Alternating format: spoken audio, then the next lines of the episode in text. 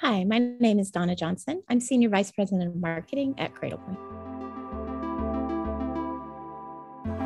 Evolution is probably the biggest characteristic of SD WAN.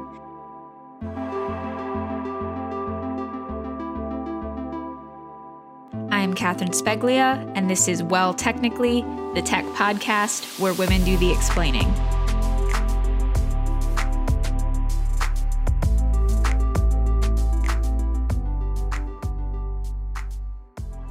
Hi, Donna. Thank you so much for Hi. being here. Thank you for having me. Yes, uh, I am looking forward to this conversation. So, we're going to be talking about a few things, a few different technologies, and how they kind of relate to each other. But before we do that and delve into some of the specifics of that, Donna, what's an example of a time in which being a woman has empowered you? Wow, it's, it's really hard to think of a particular time.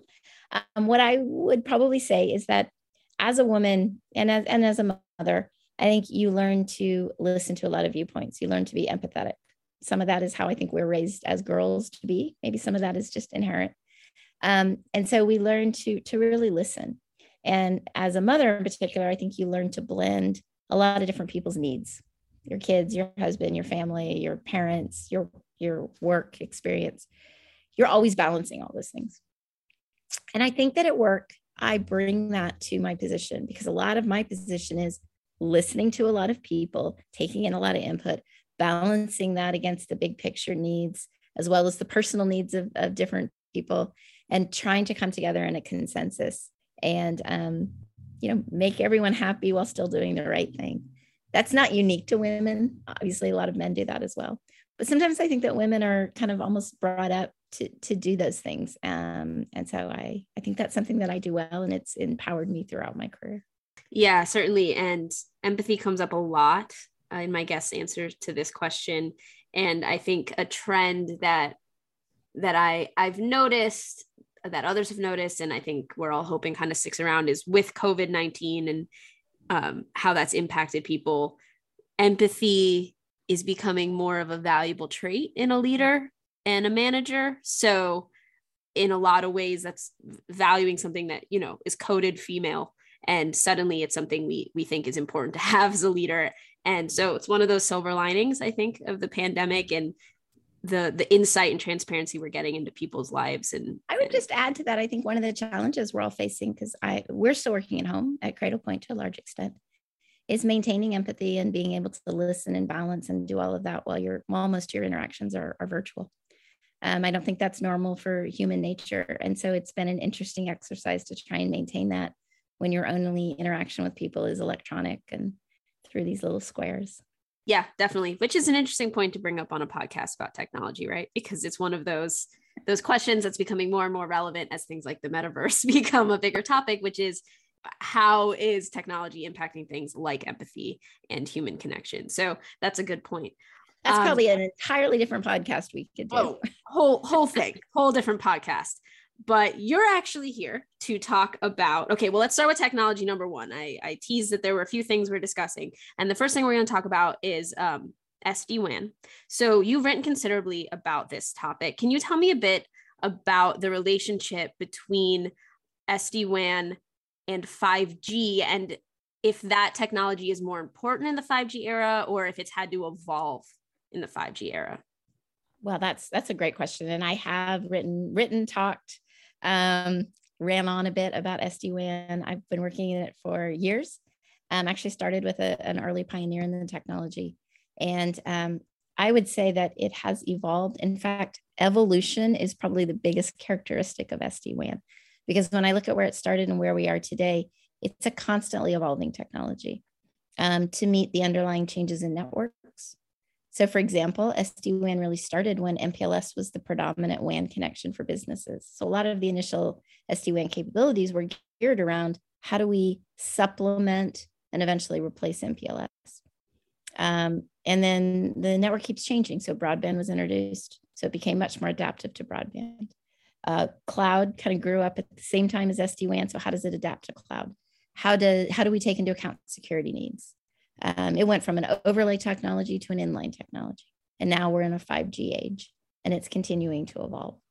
And I think that's what's been great about the technology is that it it has adapted and continued to meet enterprises' needs.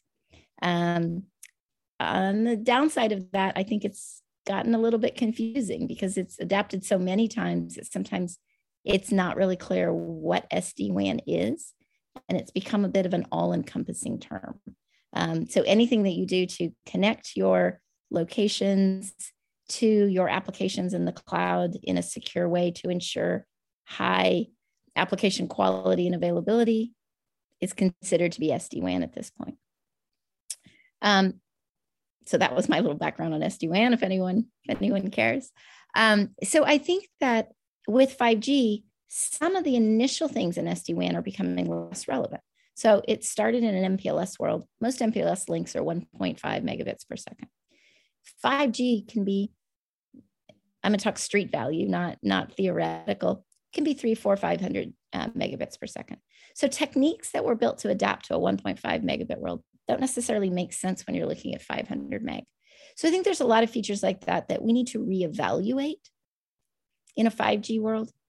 Um, but not necessarily, it, it doesn't mean that SD-WAN is less relevant. It just means that it is adapting. And let me tell you one that's near and dear to Cradlepoint when we look at that adaptation is um, SD-WAN was largely built in a world where you were connecting fixed permanent locations to the network. We worked in an office. The offices were known.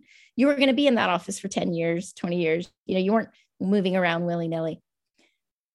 And 5G is a ubiquitous connectivity source that allows you to operate from anywhere. And the rise of it has coincided with the rise of people wanting to work from anywhere and shop from anywhere and get their healthcare from anywhere. So SD-WAN needs to continue to evolve, not just to take into account 5G, but to take into account this, this fact that we're not connecting fixed locations anymore. That's not how the world works anymore. And I think those two trends together are really what's going to drive the next evolution of SD-WAN. That's very interesting. Um, and I appreciate you providing some background on that. You mentioned, you know, the enterprise's needs uh, and SD-WAN and an SD-WAN that, that fits into the 5G era is one of those needs. But there's also a lot of talk about private networks, whether that's LTE or 5G.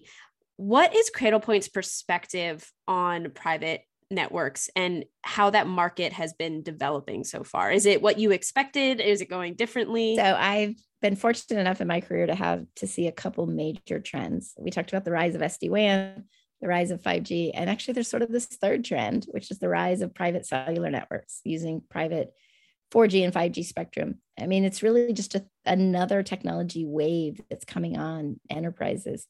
And it's the ability to use effectively a cellular network for LAN side connectivity. Um, and you know, we we're all familiar with Wi-Fi, but Wi-Fi itself has some limitations. Um, how how much it can scale, potentially some security, how many devices it can connect, um, whether you know how well it can operate over uh, outdoors and things like that. And um, so, using cellular spectrum, which is inherently built for high scale outdoor use, massive numbers of connections, high performance, high security, makes a lot of sense to use as effectively a LAN side technology. Um, we've been talking about this for several years. We're definitely seeing an upswing in use of it. Has it evolved the way we expected? I don't know that anyone five years ago had private cellular on their radar. So I don't know if there were in the beginning a lot of expectations. I think a little bit it's been a technology in search of a use case to some extent people think it's a really good idea, but we're still feeling out a little bit where the maximum benefit can be felt. So we know we know that large scale um, locations are a great use case for it. So if I have a huge warehouse or a port or an airport and I need everything to connect, it just doesn't make economic sense to use Wi-Fi. It's just too it's too hard to get enough access points. The range isn't great enough. Um, it's just not it's not conducive to that. Um, and we know that if just using 5g isn't always economically feasible because um, the data costs can can run high if you're running your entire enterprise LAN side data across a public network. Um, and a lot of people don't want their data to ever leave their network so they don't necessarily want it to go to the public carrier. So private cellular solves those problems. It gives you an economic solution to cover long distances in a secure way with high performance where the data stays local to the LAN until you choose to let it out. Um, and so there's been a few obvious ones ports, airports, large scale logistics centers, even cities, entire cities, entire school districts. So I think that's played out the way we expected, in that those are the types of venues that are starting to use it.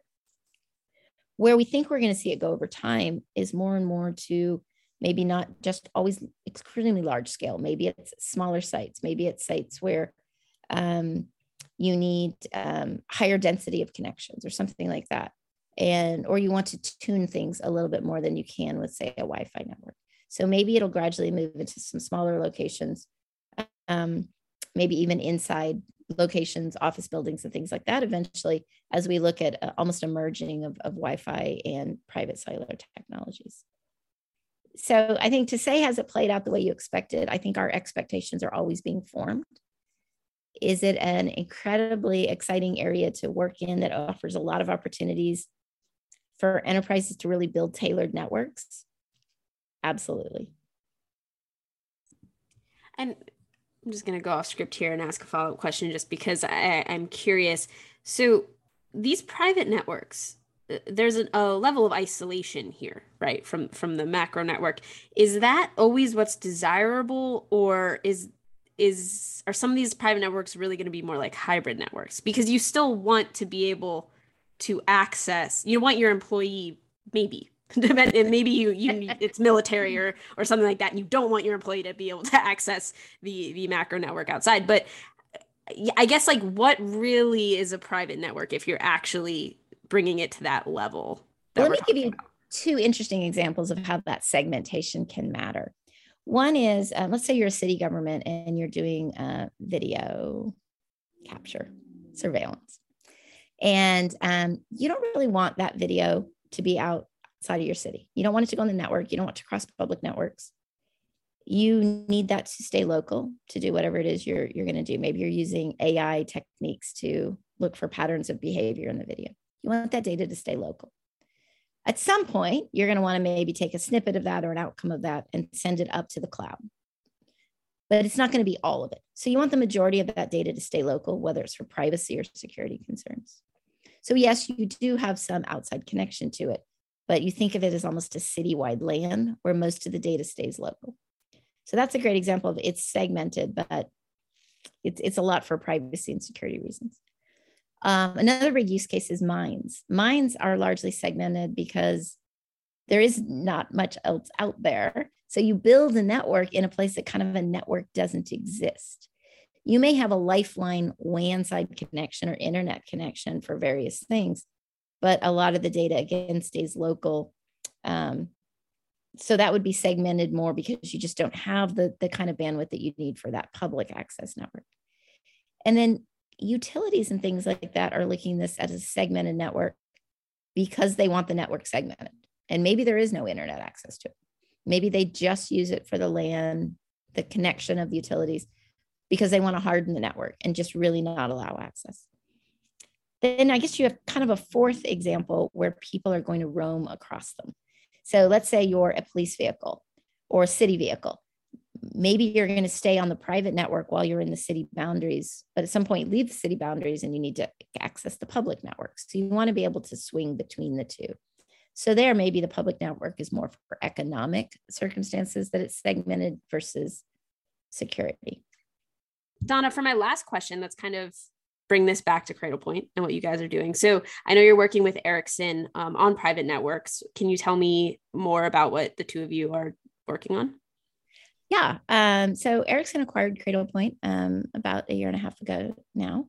And um, Ericsson, uh, I think your listeners know this, is a very large telecommunications company, provides a lot of the infrastructure for carriers around the world. So it's probably not much of an exaggeration to say that Ericsson is building the 5G network. And they're using a lot of that technology to help build private networks as well, both, both 4G and 5G. So Ericsson knows a lot about how to build a cellular network. Cradlepoint knows a lot about how to meet enterprise needs for security, manageability, and deployment. And um, the two of us together, we think, can really build the, the best private network for our customers by combining the, the technology capability of Ericsson with the enterprise knowledge of, of Cradlepoint. Um, in fact, there was an announcement just a week or so ago of a, a new business unit being formed in Ericsson, um, which is Enterprise Wireless Solutions, led primarily by Cradlepoint, but offering the complete uh, private network portfolio to enterprises, where we'll really be able to create tailored solutions that match the exact needs of our customers whether it's for completely isolated networks, whether it's for uh, easy to deploy ones, whether they want to pick each radio and cell site and um, endpoint themselves, or whether they want to go with something that's uh, to some extent prepackaged. We really think we'll be able to solve a full range of needs for our customers and really combine, like I said, the enterprise knowledge that we have, how to work with IT and OT teams um, with the, the, the best in the world technology around building cellular infrastructure. So this is one of the key pillars when the acquisition was originally announced that we said we were going to work on, and we're really excited to see this start to come to market. Very cool, Donna. Thank you so much. Well, I hope I didn't mansplain it. I think women's planning is. Uh, ah, that's the whole point of the podcast, right?